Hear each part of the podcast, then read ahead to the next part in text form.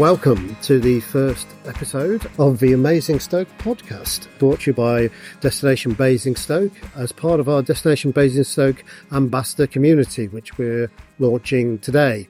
We've wanted to do a podcast for a while, and what we're doing is is talking to some amazing people in Basingstoke. And my first amazing guest is going to be Kevin White. To quote the words of Sean Connery in Hunt for Red October, today we sail into history. I am sorry, Kev, and I'm sorry to Sean Connery's family.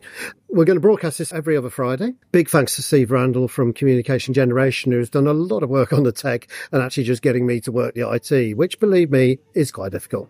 I must say, dear listeners, if you're wondering why there are babies squealing in the background, because we are, as I say, it's the first one we've done, and we're trying to do this out and about in various uh, local locations. And we're in Vermillion Cafe today, which is in the Chineham Centre. Welcome, Kev. It's lovely to see you. Do you want to give people, Kev, a two minute elevator pitch about who you are, and what you do. Absolutely. Um, I mean, firstly, uh, amazing people in Basingstoke. I assume there weren't anyone free for that, so so he gave me the call. Nonsense. uh, I run a local financial advisory business called uh, Fortem Financial Management. This is our seventh year now, and we try and do financial advice a little bit different. Really, it's not just about advising on products, but it's about you know the advice and and, and teaching people about their own money. I come from a massive belief that no one's really taken the time to teach people about their own money, which is why they don't really understand it. What we try and do is make sure that every every meeting we have with people is a teaching experience for them, so they get a better understanding of what it is they're doing and why why they why they want to do it. So that's pretty much us in a nutshell. And you've been doing this for 20 years, I think, haven't you, Kev? Do, do you know what? It's funny. I was, I was, looking at this the other day, actually. So I'm coming into my 25th year now. Wow. So, Don't look old enough. I know. Well, you know. I've not had that much stress. that, that, that, must be that must be what it is. Um, I started back in the late nineties at what was then the Cheltenham and Gloucester in Basingstoke. So, so yeah, coming up twenty five years now. So yeah, a lot's changed in that time. Yeah, you know, I was going to say you must have seen a lot of change. Uh, what sort of big changes stick out for you in the in the field you work in? The last two years has been has been tough for a lot of people with cost of living crisis and all that sort of stuff. Um, so and and it was very similar to back in two thousand and eight. But one of the things I've been saying to clients recently is that the biggest difference now is how connected everybody is to everyone. So back in 2008, you sort of got your, the, the, bad news from the news at 10 or the news at 6 or, or whatever it was. Now there's millions of, of, reporters around the world on social media. Every single one of us can be a reporter in, in, in some sense. You've got notifications popping up on your phone or your Apple Watch or whatever. So from an emotional point of view with, with clients, particularly when you're going through a period of time like the last couple of years, it's just bad news after bad news, and you're not as insulated from it now because we're connected to it everywhere. From a financial advice standpoint, I used to come across my mate down the pub said an awful lot. Now everybody says, so we, we have to sort of come come across the constant news feed that comes in 24 hours a day, seven days a week from all these types of places. So that's the biggest change that I've found, yeah. particularly with financial advice, without a shadow of a doubt. Mm. Social media's changed so much. I mean, you're very good. You're very active on LinkedIn, aren't you? Mm. I mean, that's um, what do you what do you feel about LinkedIn as a vehicle? I think it's a great vehicle to connect people. I'm I'm still pretty um, archaic, I suppose, in in in social media. As I, I don't really get it. You know, I, I can I could put something on LinkedIn about why you should get a will or why you should look after your pension, and no one really cares. I put a, a picture of a muffin on, on my desk on a Friday afternoon saying, oh, after a week I've had, it gets 52 likes, 47 shares, and about 3,000 comments. So, top you know, class muffin. absolutely. Maybe, maybe it came from it's a real funny thing, yeah. But I think as, as a business connectivity tool, it's, it's fantastic. I've used it to um, connect to people I think my clients would, would be able to use. Um, and, and, it's almost, particularly when you go networking, and obviously we, we, we do a lot of that in, in the sand. Yeah. A lot of people now say, don't even ask for a business card. They say, I'll link into you. So, so yeah, I think it, mm. I think it's revolutionised the exposure you can get as a, as a business person.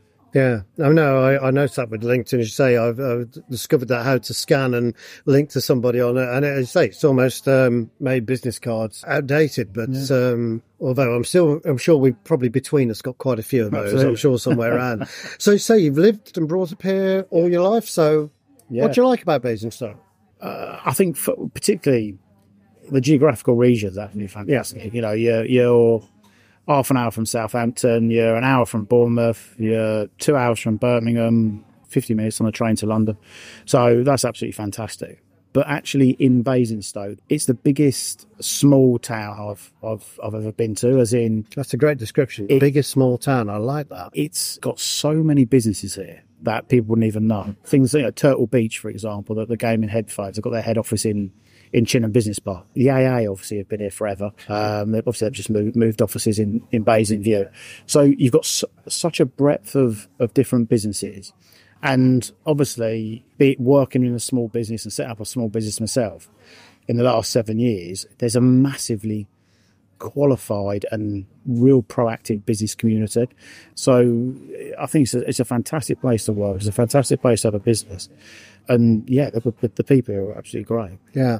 And obviously, everything's got its flip side. So, what do you think could be improved? I think uh, the, the, the biggest frustration I have, and, and, and you guys are going a great deal to, to dealing with that, is is being able to connect the amount of businesses we've got in the town in, in one sort of place. Now, we've had meetings with the council recently to discuss that, and obviously there's a chamber of commerce, but there's nothing really Basingstoke centric to link them all up. And, and, and the work that you guys are doing is absolutely fantastic on that sort of thing. And, and you haven't the paid to post, do that. Absolutely. Check is in the post. Absolutely. That's the cost of an oat, oat, oat coffee. That is, Um, yeah.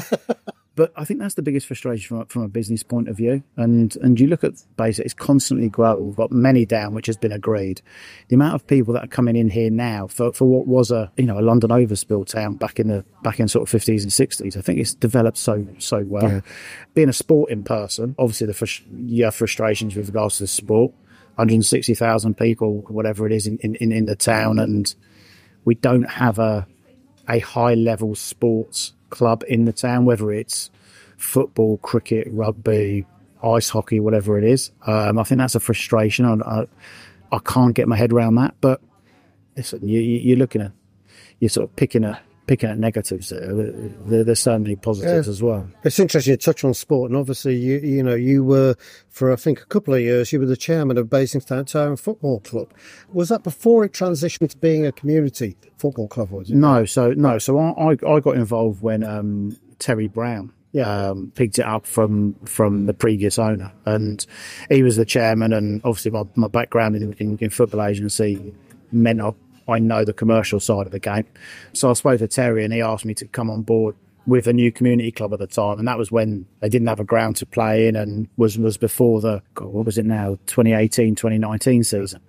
Um, so I got involved then, and then became a board member, and then Terry decided to exit, so I, so I took over as chairman then. So, and that was a great learning curve, and a, uh, What did you What did you learn? That you can't please everyone all the time. It's best to please most people most of the time. Um, no, do you know what I learned was that there's a lot of passion in the town for for that for that for a for that particular sport, but actually for sport in general. I'm I'm a football guy, so I've always been I've always been around football. But then you get involved in the rugby club, you you know I got involved in the ice hockey as well, which was a sport that I'd never even sort of really looked at. Um, and there's a real community feel with with sport in the town, and and I think the football club is and and was at the forefront of it. But a lot of that galvanising is comes from being successful, and sport in the town hasn't been that successful for some reason. Although obviously, you know, I know Manchester, Manchester City, and uh, Kevin, by the way, is a Liverpool fan. So I have, we, yeah. we so I won't mention too much about Manchester City, but Manchester City did a treble last year, but so did Basingstoke Town. They did, People may have missed out, on that, Absolutely, but it was yeah. it was actually at its own level. It was an incredible treble, really, for a small club to you know get promotion from a very difficult league. Absolutely. and they won two cups. Listen, and, and, and do you know what? With, with, with the backdrop of the issues that club's mm. had, mm. you- one, one, of the one of the remits for me was to was to keep it alive and then get it back playing in the town when we, Yeah. when we were playing when we were sharing down in Winchester, and the the people that are still involved in the club now. Dan Brownlee, the manager there, is absolutely fantastic. He's the right age, right profile. He gets managing players at that level. Uh, you've got a, a really solid board. The treasurer there is fantastic, Liz Locker. She's she the, the back. People have no idea the background, the financial background she's got. She's quality. And then you look at the youth setup. So uh, the the, the academy systems there is fantastic. It's just produced um, Uh, one of the lads is now has been signed by Brighton. Yeah, yeah.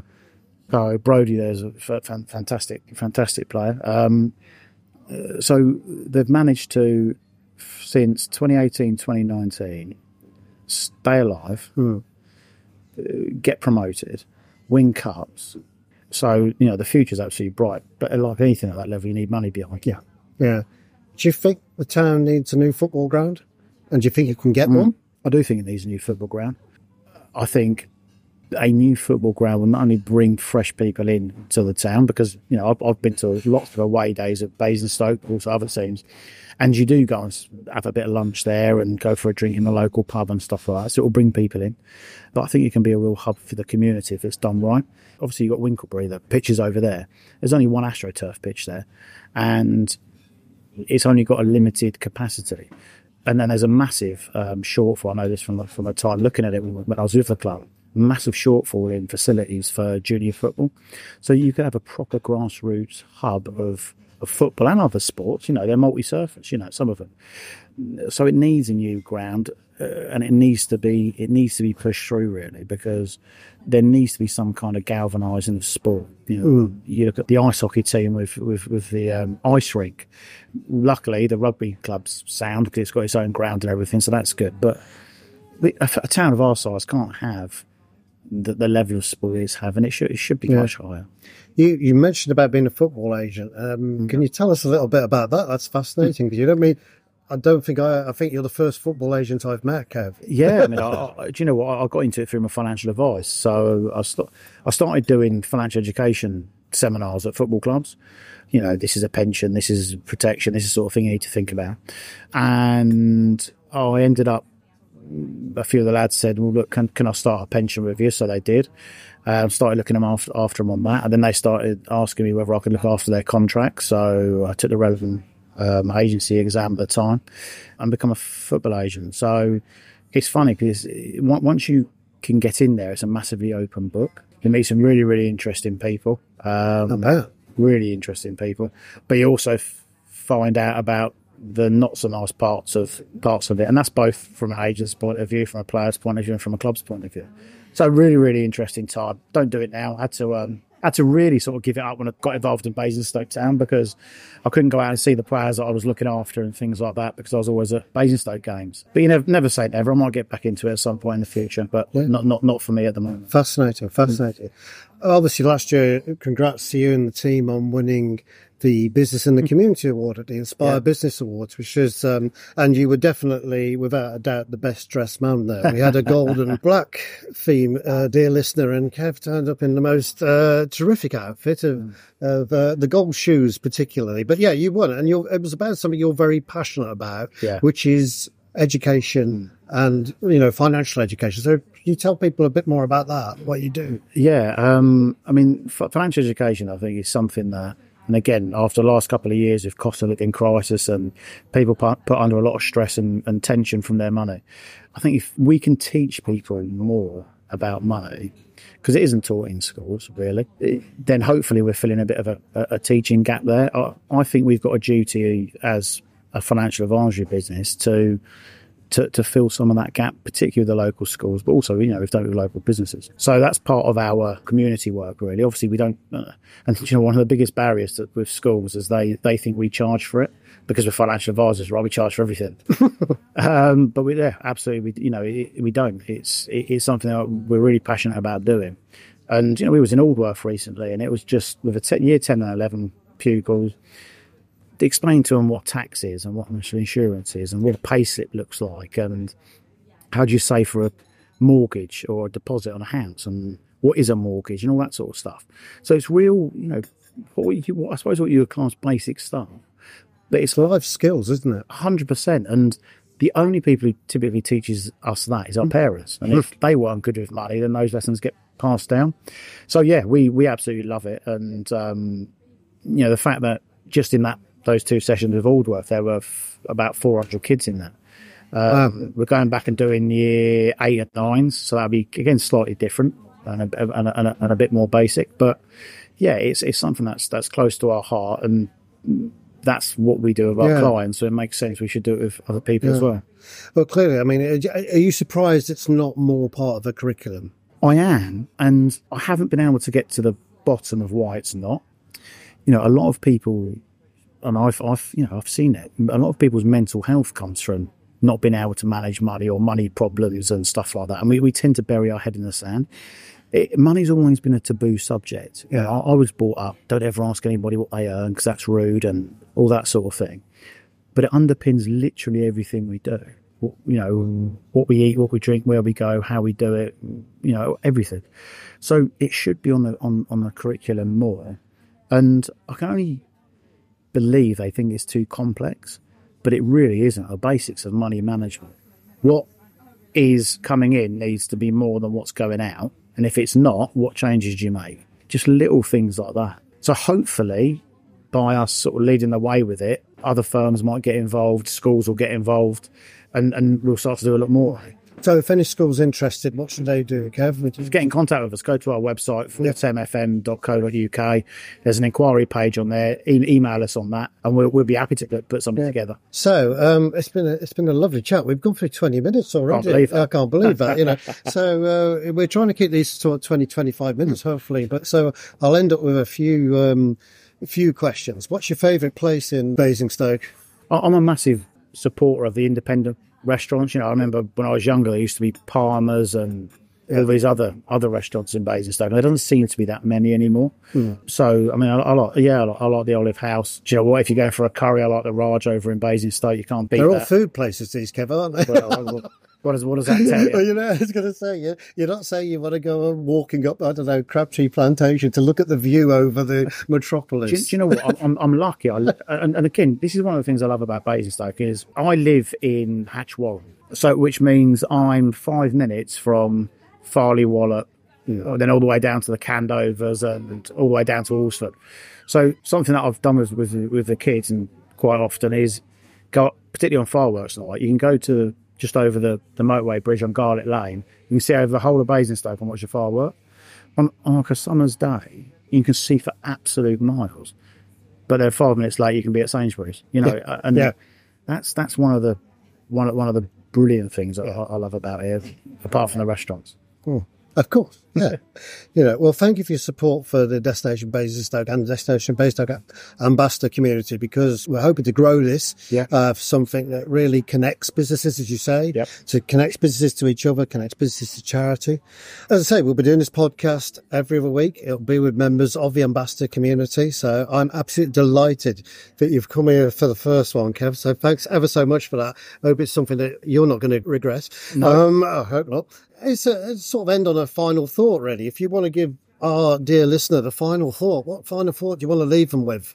I think final thought for me just just get out and support support the. The, the local businesses, the independent shops, the independent restaurants. It- it's, it's it is really is a hive for hive for business, and the more we can support the independent businesses locally, the the, the, the better. You know, we always try and use local businesses for everything from printing to graphic design to everything. So try and get out and support local. That's that that that'd be my one message. Kevin White, thank you very much. You're a Absolute star. pleasure.